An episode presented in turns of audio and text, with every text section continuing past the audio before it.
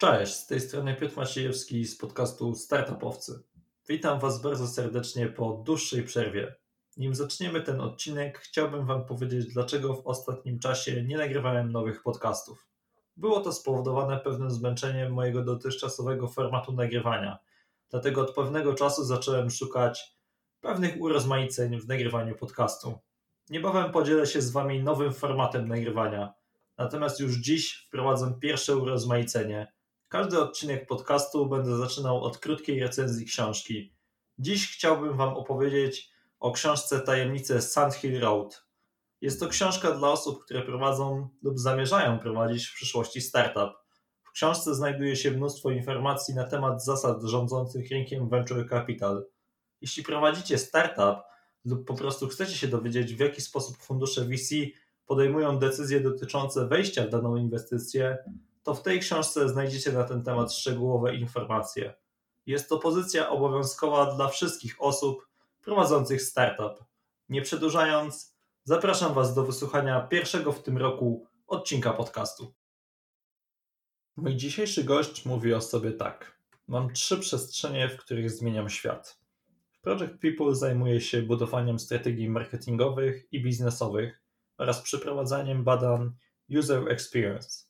W GetDressed od 2018 roku pełnię rolę CEO, prowadząc siedmioosobowy zespół tworzący innowacyjne rozwiązanie dla fashion e-commerce w zakresie sztucznej inteligencji i cross-sellingu. Fundacja SEED jest dla mnie przestrzenią do działań non-profit. To tu łączy świat profesjonalistów i młodych ludzi z ogromnym potencjałem. Zapraszam Was do wysłuchania rozmowy z Agnieszką Pałką.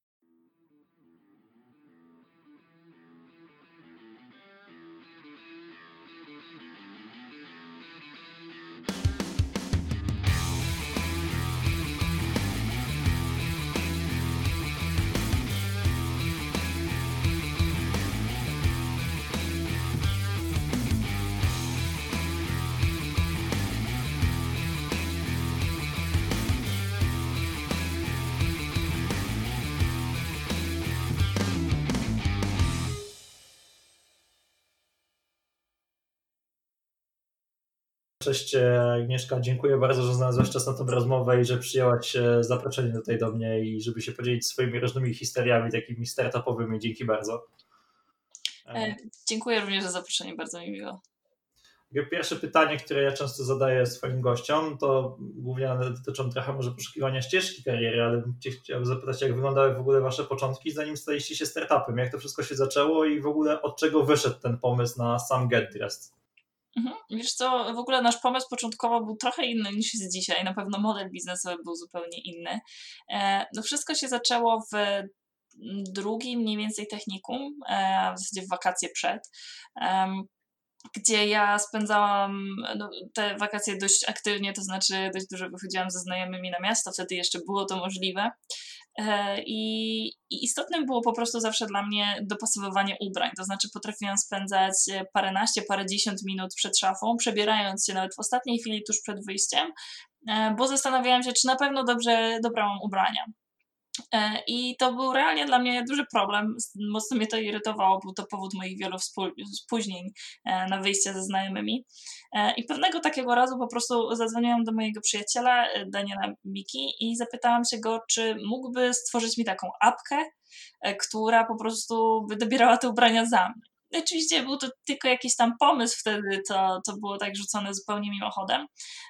Natomiast parę miesięcy później, jeszcze będąc w szkole średniej, dostaliśmy propozycję, żeby wziąć udział w konkursie na mój pierwszy biznes i tam trzeba było właśnie przygotować biznesplan, a później w drugim etapie zapiczować swój pomysł. No i stwierdziliśmy, dobra, no to e, spróbujmy z tym pomysłem z wakacji. No i rzeczywiście opisaliśmy ten pomysł, wymyśliliśmy wtedy jakiś wstępny model biznesowy, zrobiliśmy na tyle, na ile umieliśmy analizę rynku, to znaczy przejrzeliśmy wszystkie raporty, które znaleźliśmy i szukaliśmy podobnych rozwiązań.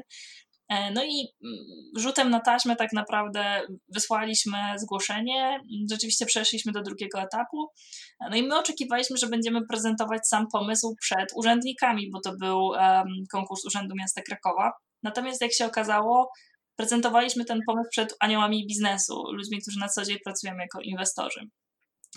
No i bardzo chyba dobrze nam poszło. W każdym razie wygraliśmy ten konkurs i po, bezpośrednio po konkursie podszedł do nas jeden właśnie z e, aniołów biznesu i powiedział, że pomysł jest fantastyczny, no ale niestety jesteśmy jeszcze za młodzi, żeby go zrealizować.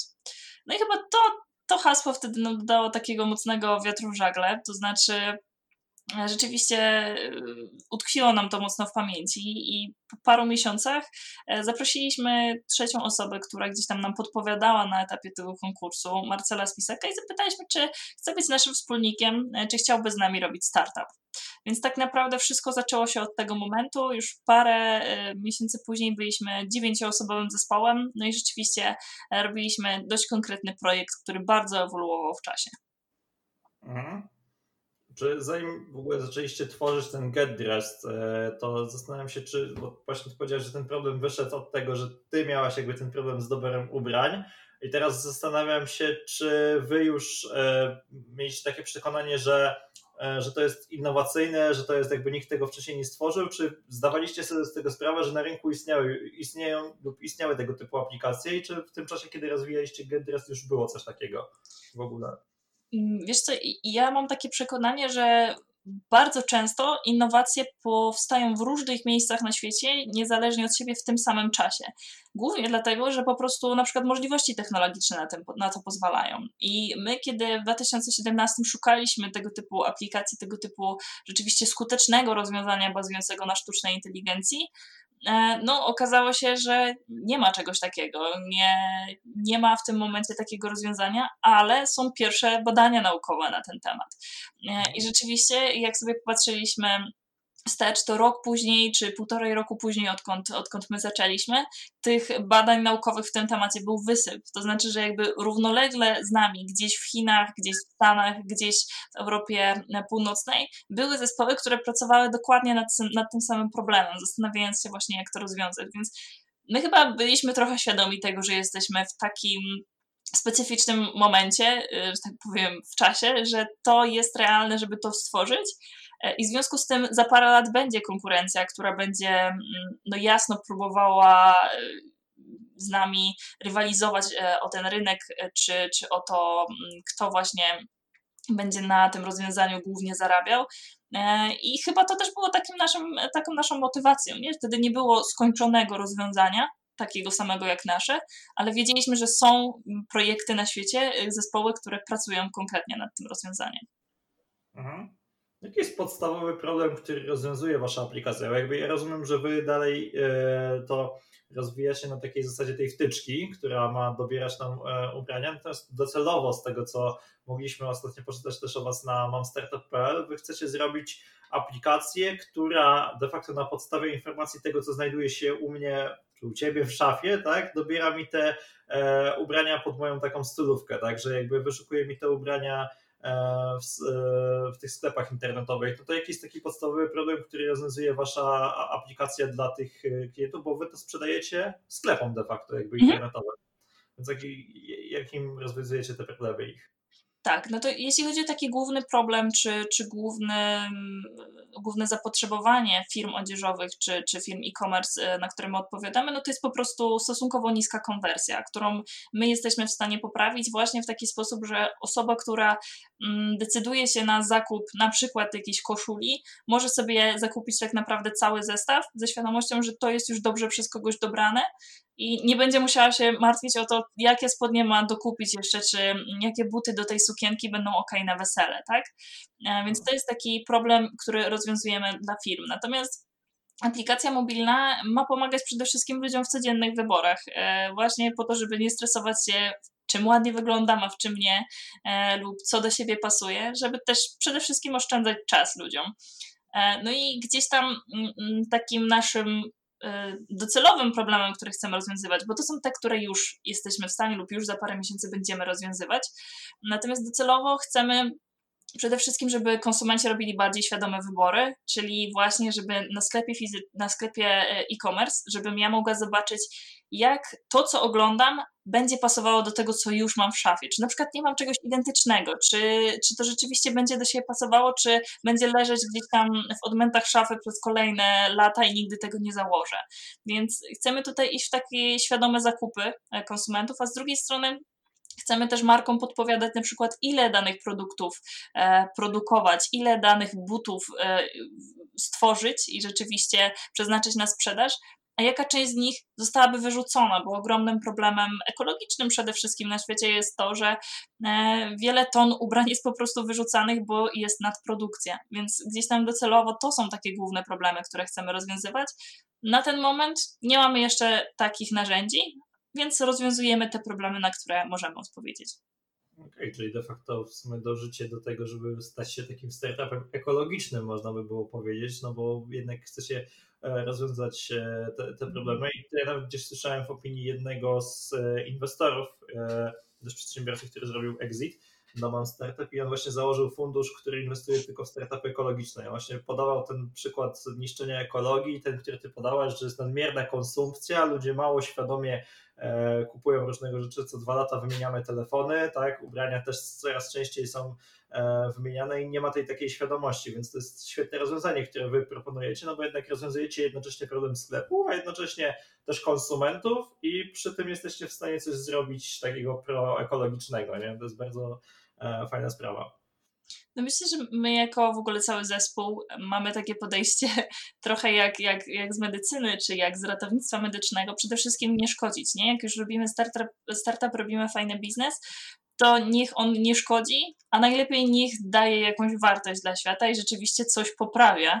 E, czy to w psychice człowieka, żeby to nie była maszynka do tego, żeby ludzie wydawali jak najwięcej i, i nie wiem, podbudowywali swoje poczucie wartości ubraniami, tylko żeby na przykład właśnie zrozumieli, że no, każdy ma swoją urodę i to jest totalnie okej, okay, że jesteśmy różni i każdemu będą pasować po prostu inne kolory, inne ubrania, tak? Więc nie chcemy do tego podchodzić jako do narzędzia, które ma tylko służyć zwiększania, zwiększaniu sprzedaży, tylko ma służyć trochę bardziej optymalnemu, a z drugiej strony bardziej przemyślanemu e, kupowaniu i sprzedawaniu. Mhm. E, często w takiej tej początkowej fazie, w fazie tworzenia startupu ciężko jest zachęcić ludzi, zmotywować do takiej darmowej pracy, no bo jednak przy startupie, no oprócz tego, że możemy dawać udziały, co prawda to nie, nie, nie zawsze jest dobre, tak, bo im bardziej my rozmiękczamy te udziały, tym mniejsza jest szansa dla funduszu VC też e, uciągnąć więcej z tego projektu, a po drugie my jako co e, tracimy na tym. E, ale e, właśnie w przyszłości z tego punktu widzę, no właśnie tak jak mówię o tych inwestorach, ale powiedz jak wy rozwiązaliście ten problem motywacji, bo z tego co wiem, to mieliście na to dość innowacyjny sposób i to już parę chyba razy o tym opowiadałaś, ale to jest jakby świetne rozwiązanie, które wy wprowadziliście, więc chciałbym, żebyś się podzieliła tym, jak na to w ogóle wpadliście, mm. na to rozwiązanie, które wdrożyliście. Pewnie. No, myślę, że warto zacząć od tego, że my od początku zakładaliśmy, że to nie jest projekt, na którym, raczej to nie jest projekt, na którym zarobimy, e, tylko gdzieś tam jak się wczytaliśmy w jakąś literaturę na temat e, właśnie startupów, czy jakieś podręczniki, e, jest, jest taka w ogóle pozycja jak podręcznik startupu, czy, czy jakieś książki na ten temat, no to tam było jasno powiedziane, no 9 na 10 e, startupów upada, w ogóle nie przetrwa tych głównych etapów i nigdy, nigdy nie odniesie sukcesu. I no, my byliśmy chyba całkiem gotowi na to, że będziemy właśnie jednym z tych dziewięciu, bardziej niż tym, tym pojedynczym przypadkiem na 10, który będzie miał szansę rzeczywiście zaistnieć. I cały czas jakby byliśmy w tej bezpiecznej pozycji, że jesteśmy w szkole średniej, nie musimy jeszcze zarabiać, jesteśmy na utrzymaniu e, rodziny, więc mieszkamy w domu rodzinnym, nie mamy jakby stałych kosztów tak, tak dużych, więc nie jest to moment w naszym życiu, w którym musimy się skupić koniecznie na zarabianiu, bo inaczej po prostu nie, nie przeżyjemy. E, tylko jest to moment, w którym w sumie możemy skupić się na rozwoju. I taka też była nasza motywacja od samego początku, czyli nawet jeśli się nie uda, to będzie warto. E, i, I, będzie warto, bo, bo nie wiem, przetestujemy się w praktyce, bo podniesiemy swoje kompetencje, bo poznamy mnóstwo osób w branży, które mogą nam później pomóc, albo którym my będziemy mogli pomóc i być może zaczniemy jakąś współpracę już, już daleko w, w przyszłości. No i rzeczywiście tak się zaczęło dziać. Natomiast jak w ogóle zaangażowaliśmy sam zespół, e, to podeszliśmy do tego w taki sposób, kiedy byliśmy już w trójkę, ja, Marcel i Daniel, e, że zróbmy z tego grę, tak? E, że zróbmy z tego takiego RPGa, w którym każdy będzie miał swoją postać, która będzie się rozwijać w momencie, w którym ty się rozwijasz jako człowiek. I, I, gdzieś tam nam ten pomysł się pojawił po obejrzeniu filmu The Ready Player One, w którym, w którym właśnie każdy trochę jest taką postacią e, i może mieć tak, być tak naprawdę kimkolwiek, mieć dowolne umiejętności, natomiast wraz z przeżywaniem czegoś, doświadczaniem i, i, i rozwijaniem siebie jako osoba. I rzeczywiście na pierwsze spotkania każdą z osób zespołu, którą sobie wybraliśmy, że zaproponujemy im dołączenie do tego projektu, E, zapraszaliśmy ich najpierw na RPGa. Właśnie chodź, y, chodźmy, spotkajmy się, zagramy sobie w, RPGa, będzie fajnie. E, I, I rzeczywiście przychodziliśmy i cały czas utrzymywaliśmy, że to będzie tylko RPG. Mm, spotykaliśmy się właśnie w jakichś takich kawiarniach nastawionych na gry, na gry planszowe albo właśnie na RPG. E, I te osoby miały za zadanie narysować właśnie swoją najbardziej wyekspioną postać, taką już, która ma wszystkie możliwe umiejętności, skille, skiny, wszystko. Jest dokładnie taka, jak oni chcą. I później mówiliśmy, ok, no to teraz degradujemy twoją postać i to jest jej stan początkowy, w którym no, ma jedną umiejętność i tak naprawdę startuje od niczego. I to jesteś ty w tym momencie. I teraz my proponujemy ci właśnie takiego RPGa, że jak ty się rozwijesz, to ta postać rozwija się z tobą. Po czym odwracaliśmy tę kartkę, no i po drugiej stronie pod teczką była właśnie e, pierwsza taka próbna i zupełnie niezobowiązująca, natomiast jakaś tam e, umowa o, o nawiązaniu pierwszej współpracy. Więc my podeszliśmy do tego w taki sposób i w ten sposób zaangażowaliśmy cały nasz zespół. E, myślę, że dla wszystkich było to w sumie takie bardzo ciekawe doświadczenie i, chyba każdemu trudno było odmówić, bo mieliśmy, e, no 6 na 6 osób się zgodziło ostatecznie, e, które do nas dołączały. No a później jeśli chodziło o motywację, to byliśmy po prostu bardzo szczerzy, nie? W sensie w kontekście choćby motywacji finansowej, że nie wiemy, czy z tego kiedykolwiek będą pieniądze, a my na razie ładujemy w to swój czas. Wy też możecie, nikt nie będzie was tu na siłę trzymał. Natomiast w momencie, w którym będziemy mogli, będzie to firma i będziemy e, mieli z tej firmy jakikolwiek przychód, to oczywiście Wam zapłacimy. No i rzeczywiście mm, tak też się stało, to znaczy dostaliśmy dość poważny grant na rozwój, bo, bo właśnie milion złotych z PARP-u. E, no i, e, no i ta kwota w bardzo dużej mierze jest przeznaczona właśnie na, na cały nasz zespół, który, który no 7 z 9 osób na początku dalej jest na pokładzie i, i w tym momencie do, doczekała tego momentu, kiedy można mówić o jakimś pierwszym kroku do sukcesu. Mhm. My teraz też e, z czystej ciekawości tak się zastanawiam, bo na przykład nie, nie wiem, czy, czy wiesz na przykład jak, jak Slack wyszedł z tego, bo wy zrobiliście coś zupełnie odwróconego, że jakby stworzyliście sobie grę, natomiast Slack wyszedł z czegoś takiego, że była firma, która przyjęła pieniądze od VC na tworzenie gier komputerowych. Stworzyli bardzo innowacyjną grę, ale założyciel tego startupu wewnątrz właśnie stworzył narzędzie ułatwiające komunikację, nie? No i stwierdzili, że będą rozwijać dalej Slacka. No Slack zakończył się dużym sukcesem. No i zastanawiam się, czy wy jako w tej chwili startup nie planujecie zrobienia komercjalizacji tego RPG w przyszłości dla rozwoju do pomocy motywacji innym zespołom, startupom lub innym firmom na przykład, takim mniejszym mówię. Wiesz co, to nam w tle w głowie bardzo siedzi, bo my się też wywodzimy ze specyficznego środowiska, bo, bo wszyscy jesteśmy absolwentami technikum łączności, więc wszyscy jesteśmy informatykami. Gdzieś ten te RPG, granie w planszówki, granie w gry komputerowe też po prostu było nam zawsze bliskie e, i było dla nas naturalne. E, I mamy parę osób w zespole, które rzeczywiście są zajarane RPGami i myślę, że byłby to na pewno jakiś fajny, ciekawy kierunek rozwoju. Na pewno bardzo uwalniający kreatywność też e, w momencie, w którym praca jest mocno, mocno taka techniczna, no to e, rzeczywiście może być to fajny, ciekawy kierunek na pewno potrzebowalibyśmy przynajmniej z roku takiego regularnego grania rzeczywiście w tego RPG jako zespół, żeby przepracować wszystko i, i po prostu nawymyślać możliwych wszystkich ścieżek. Natomiast myślę, że, że czemu nie? To znaczy już mi się to nigdy nie wydawało jakoś być specjalnie wyjątkowe.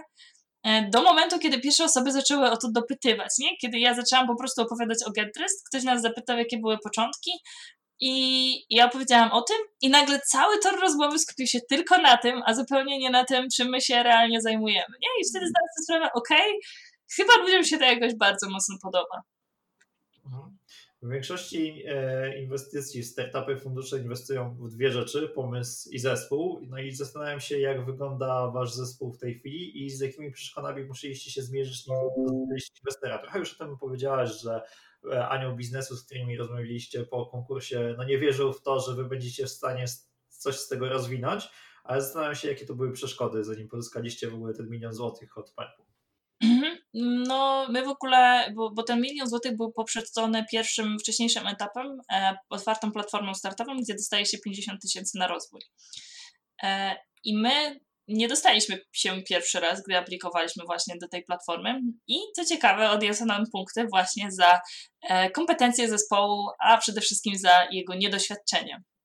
E, I rzeczywiście z takim podejściem e, trochę lekceważącym wobec nas też się spotykaliśmy.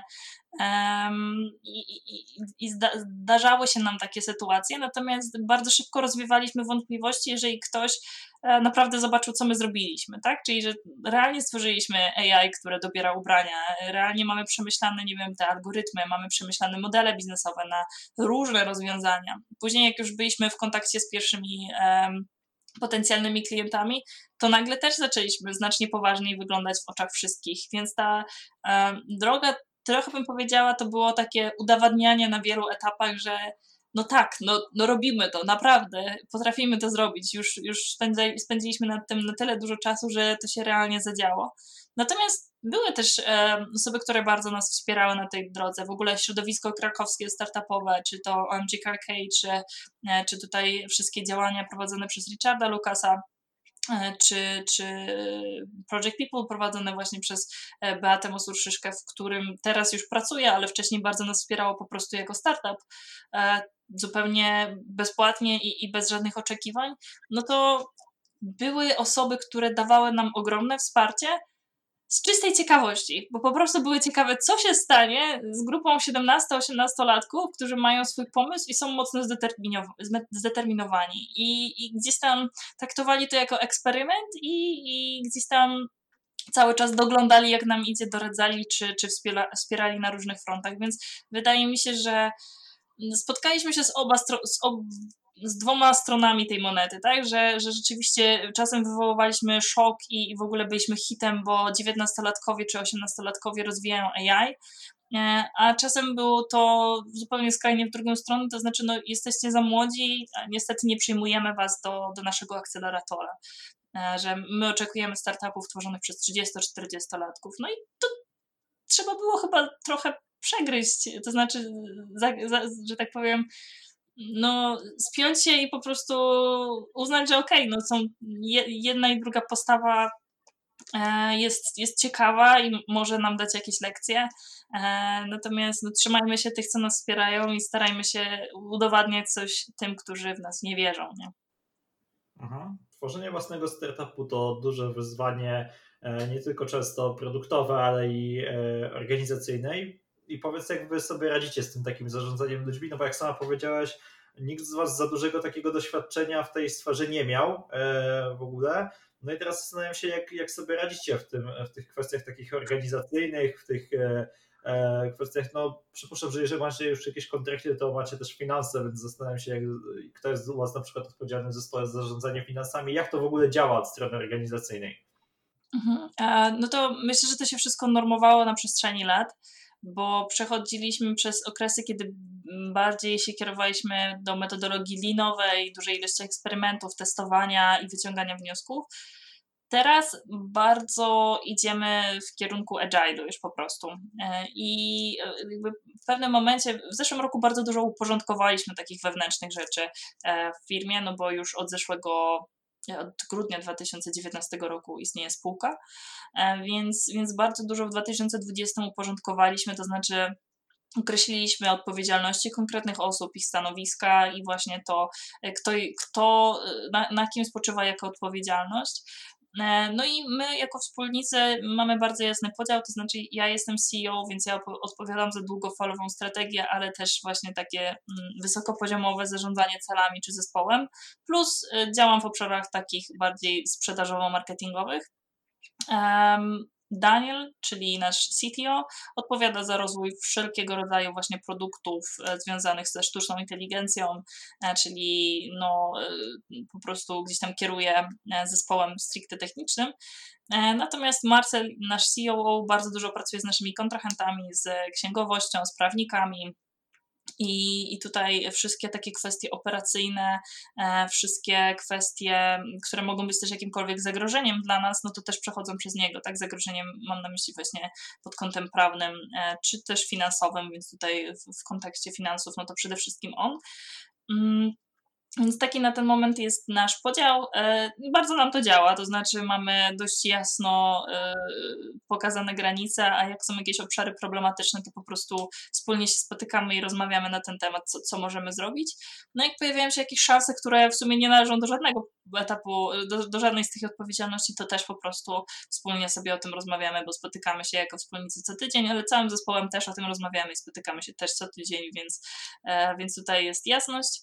Mm, no i jeśli chodzi o takie narzędziowe typowo rzeczy, no to przy pracy zdalnej nam działa bardzo ClickUp e, do zarządzania zadaniami i, celami długofalowymi i um, Miro do takiej wizualizacji zadań, wizualizacji celów. To są takie dwa nasze e, kluczowe po prostu narzędzia. No i oczywiście Slack do komunikacji, to tak e, nawiązując do, do historii właśnie Slacka. Mhm. E, duża część młodych osób mająca pomysł na biznes ma często przekonanie, że nie są w stanie go zrealizować. Sama w sobie nie tak samo jak wy dostaliście to od anioła biznesu, ale lub co gorsza usłyszeli takie słowa od swoich nauczycieli, no i wy znaleźliście się w takiej sytuacji. No i teraz po tym doświadczeniu z tym aniołem biznesu, co ty byś powiedziała takim osobom, które chcą, ale mają sporo obaw, czy dadzą radę z realizacją własnego przedsięwzięcia takiego startupowego? Mhm. No ja bym powiedziała, szukaj, y, szukajcie feedbacku po prostu. To znaczy, chodźcie po ludziach, którzy trochę się chociaż na tym znają. Jeżeli to jest coś z IT, no to idźcie do osoby, która ma coś wspólnego z IT. Jeżeli to jest, to jest coś z elektroniką, to chodźcie do takich osób, które będą miały. Bo powiedzcie, kim jesteście, powiedzcie, o co Wam chodzi i poproście po prostu o to, czy mogłyby poświęcić Wam chwilę czasu, żeby posłuchać, co macie do powiedzenia i odpowiedzieć na parę Waszych pytań. To znaczy, jak można to zrealizować, um, w ogóle jak ta osoba by do tego podeszła, jakie kompetencje do tego są potrzebne. Bo dla nas tak naprawdę na koniec dnia, to znaczy po tych dwóch latach, bardzo istotne były rzeczy, które usłyszeliśmy na samym początku, ale nie mówię o tych rzeczach pod tytułem nie dasz rady tego zrobić, to jest bez sensu, tak? Tych rzeczy to tak średnio. E, one tak średnio, to znaczy one mogą dawać fajnego kopniaka, jeśli chce się właśnie tak nakierować, ok, no to w buncie do tych słów ja, ja się wobec nich buntuję, więc, więc będziemy to robić. Natomiast to, co my robiliśmy, to my naprawdę chodziliśmy po znakomitej ilości osób, aż w końcu ktoś nam powiedział, słuchajcie, wasz obecny pomysł jest po prostu jak hydra z wieloma głowami i jest, y, to jest za dużo. Ludzie nie chcą czegoś takiego. Robiłem badania na ten temat przez 10 lat i ludzie na przykład nie chcą mieć postaci samych siebie w 3D w tym momencie, bo im się to nie podoba. I bardzo polecam słuchać mądrzejszych osób od siebie, gdy feedbackują, ale dają bardzo konkretne protipy, bo ta sama osoba, która powiedziała nam to, która pracowała w data science, e, powiedziała nam też, skupcie się na jednej odnodze całego pomysłu i ją rozwijajcie. I rzeczywiście tą drogą później poszliśmy. E, więc bardzo polecam zadawać pytania bardziej doświadczonym od siebie i po prostu prosić o konkrety, tak? Jeżeli ktoś konkretnie, jeżeli 5 na 5, na 5 osób, które zapytaliście, powiedziało wam, no ten pomysł w tę stronę nie, ale jakbyście skierowali się do zupełnie innej branży, to wtedy mogłoby to mieć sens, bo na przykład mam styczność z tą branżą i wiem, jak to tam wygląda. To z dużym prawdopodobieństwem, jeśli 5 na 5 osób tak powiedziało, warto ich posłuchać, z drugiej strony, poza zadawaniem pytań właśnie osobom bardzo doświadczonym, polecam w ogóle wykonywanie badań, wygooglowanie sobie takich tematów jak customer development, jak UX research i po prostu e, wyjście, wyjście na zewnątrz do ludzi, którym potencjalnie chcecie coś sprzedać, dla których chcecie coś stworzyć i zadawanie im pytań, czego oni potrzebują, jakie są ich główne problemy, e, dlaczego na przykład y, jeszcze ich nie rozwiązali, albo jakie rozwiązują. E, I my tak robiliśmy w ogóle na samym, samym początku, jak jeszcze byliśmy w Eturikę, chodziliśmy po butikach w Krakowie, e, bardzo małych sklepach odzieżowych i zdawaliśmy im pytania o ich kluczowe wyzwania i problemy. I do dziś mamy e, właśnie scenariusze z tamtych wywiadów i ich odpowiedzi. I co ciekawe, po tym jak myśleliśmy, że nasz produkt będzie w ogóle skierowaną apką tylko do, do użytkowników, to okazało się, że jednak wracamy na tor właśnie firm młodzieżowych i że to nam super w ogóle siada i firmy młodzieżowe są zainteresowane i rzeczywiście możemy rozwiązać ich konkretny problem, więc polecam zadawać dużo, dużo pytań. Mhm, czyli robić to na takiej zasadzie właśnie design thinkingu i takiego pogłębionego wywiadu, e, niż coś sobie e, wymyślić po prostu albo po prostu znaleźć potrzebę tylko u siebie, bo może się okazać, że ta potrzeba jest zbyt mała do zaspokojenia, albo ten rynek jest zbyt mały do, do, do pozyskania. Agnieszka, bardzo dziękuję Ci za rozmowę oraz przekazaną historię i przekazaną wiedzę i życzę Ci, aby GetDressed, GetDressed stało się unicornem w przyszłości. Byłoby to, e, myślę, fantastyczne wydarzenie, gdyby startup z Polski prowadzony przez młode osoby za 5, 6, 7 lat stał się e, wyceną na miliard dolarów. Byłoby to myślę, że bardzo ciekawa rzecz, bo my z, tej, z tego chyba kręgu Europy i w ogóle z Polski jeszcze takiego unicorna nie mieliśmy, jeżeli mówimy o młodych startupach, no bo jeżeli mówimy o firmach typu nie wiem, CD Projekt czy, czy innych tego typu rzeczach, no to faktycznie ta wycena już jest, natomiast jeszcze startupu nie mieliśmy, więc tego Ci życzę. Pięknie dziękuję i ślicznie dziękuję za rozmowę.